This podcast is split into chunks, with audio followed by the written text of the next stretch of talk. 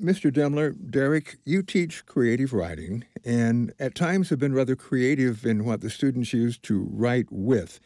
At one point, you had them using typewriters. Can you explain this to us?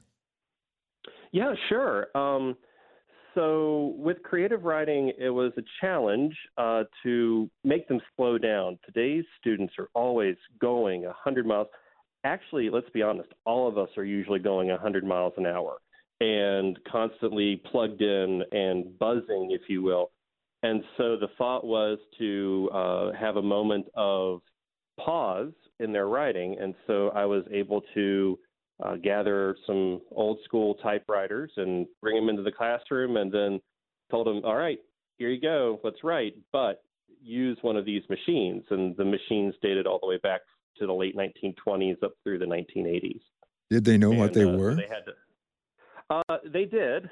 Um, a couple of them did not like the fact that I was having them use typewriters. Uh, they're like, "Why do I have to?" And then I had others who really got into it. I had one student from Eastern Europe who uh, really wanted to steal the typewriter and take it home with her. Um, it, it, it's a beautiful typewriter. It's red and it's an old Royal Portable. But um, you know, at a at a school where we are student centered, we wanted to give them the opportunity to have different aspects of of writing and some of them had had familiar with typewriters and others had never seen one before in their lives and they thought it was really cool to use it so that's sort of why I did what I did. What is it about a typewriter that really stands apart f- from a laptop when it comes to creativity? The what I like about a typewriter versus a laptop, and I use a laptop more than anything else. Uh, it's just the tool that we use today. But you you can't type as fast as you think with a typewriter. With a laptop, you have a safety net of being able to delete, going back and changing immediately and erasing that word and with a typewriter, once you commit it to the page, it's there. It is it is its own living thing at that moment. And so to have those the the ink on the paper and the paper advance, you're you're committed at that point. Um, and you don't have so you have to be able to think a little bit more before you put that out there. How about the uh, the sound factor? Uh, you know, computer keyboards, unless you're really a heavy typer, don't make a whole lot of noise, but a typewriter has has noise. Uh, does, is that a nuisance or is that a plus? Uh, for me, it's a plus. It's kind of soothing. Um, the clacking of the typewriter, the keys as they strike the paper, the ding at the end of the line when the bell goes off let you know you've reached the end of your of, of your of your sentence at that point. Um, I like that because it gives me uh, a sense of completion. Um, I know where my goal is. I've reached my goal. Let me set my next goal, reset the page, start again. So I like that. In a room of 10 typewriters going at the same time, it's okay. You go to about a room of 20 typewriters going in a classroom setting, it can be a little bit monotonous and annoying, and that's why you turn on music and play that louder. Understood. So, what is in your heart as you see students trying to grapple with, maybe master something totally new for them, like like a typewriter? What what goes through your heart, your mind? It, it's a sense of wonderment and awe. As an educator, I'm always feeling this when I have a moment when my my students connect. And when you know at Rabun Gap, we have students from 50 different nations. The class that I did this in, I had students from the U.S., Africa, the United Kingdom, Eastern Europe and the Caribbean islands all in one room. And so uh, the great thing about it with me was they were sitting there and they're typing and then they make a mistake and they giggle and they point to each other and say, "Hey, my computer, my typewriter does this," and "Oh, my font looks like this."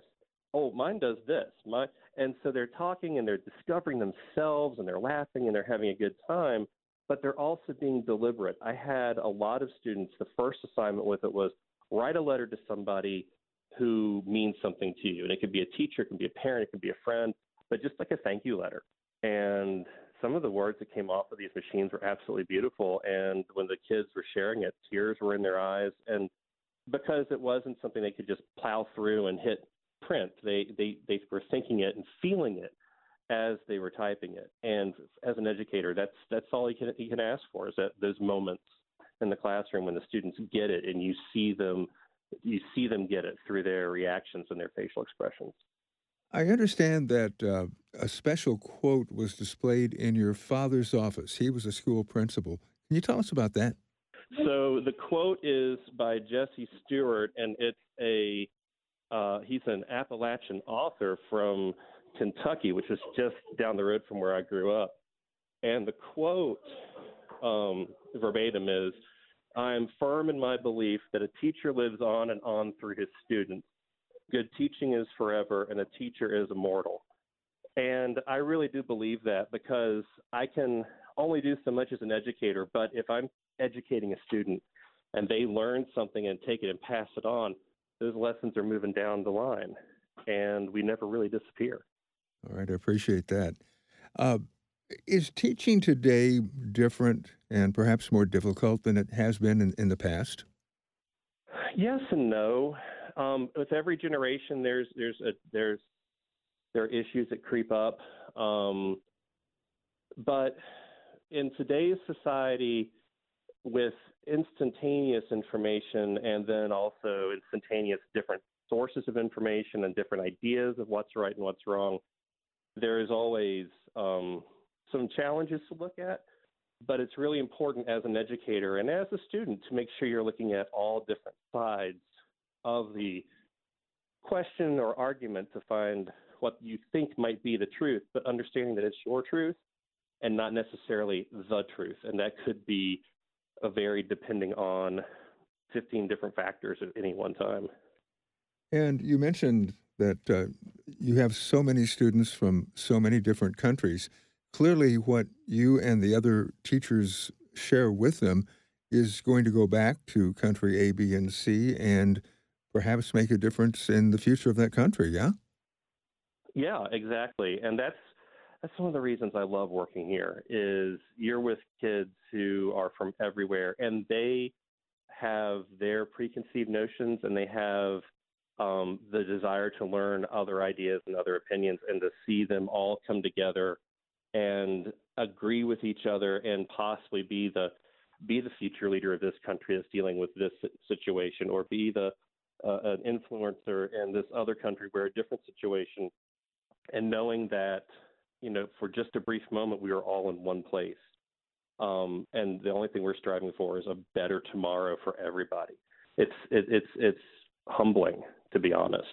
Understood. I, wanted to ask a couple more typewriter questions before we go here. Do do typewriters have kind of their own personalities that you, you kind of have to get used to? Uh, when you were describing a while ago, you know, the bell ringing and this and that, but there's so many different brands that existed and models and so forth. Uh, is there like a typewriter personality that you have to get used to? Yes, every typewriter is like a person. And even, it's funny, even three of the same models can be different. They are all temperamental in their own way. Um, each one has a different bell, each one has a different quirk. Um, I have one that likes to put an extra space in for no reason. I have one that the bell won't ring no matter what I do. Um, so uh, it, it, it's it's fun because you really do get to figure out a different personality trait with each machine. And when you have all of them in a room, you'll see students go in and go, I don't like this one because, or ooh, this one looks great. And they get to it and they start working on it. Oh my gosh, it's horrible. It, it's hard to type with. And Another person who might have a heavier hand is like, oh, this one's perfect for me, and they just they move around the room and find the one that that reaches them the best. Um, and so, yes, just like just like people, they all have their own personalities, and some are easier to get along with than others. we sure appreciate your sharing your heart with us on this. Thank you. Well, thank you for the opportunity.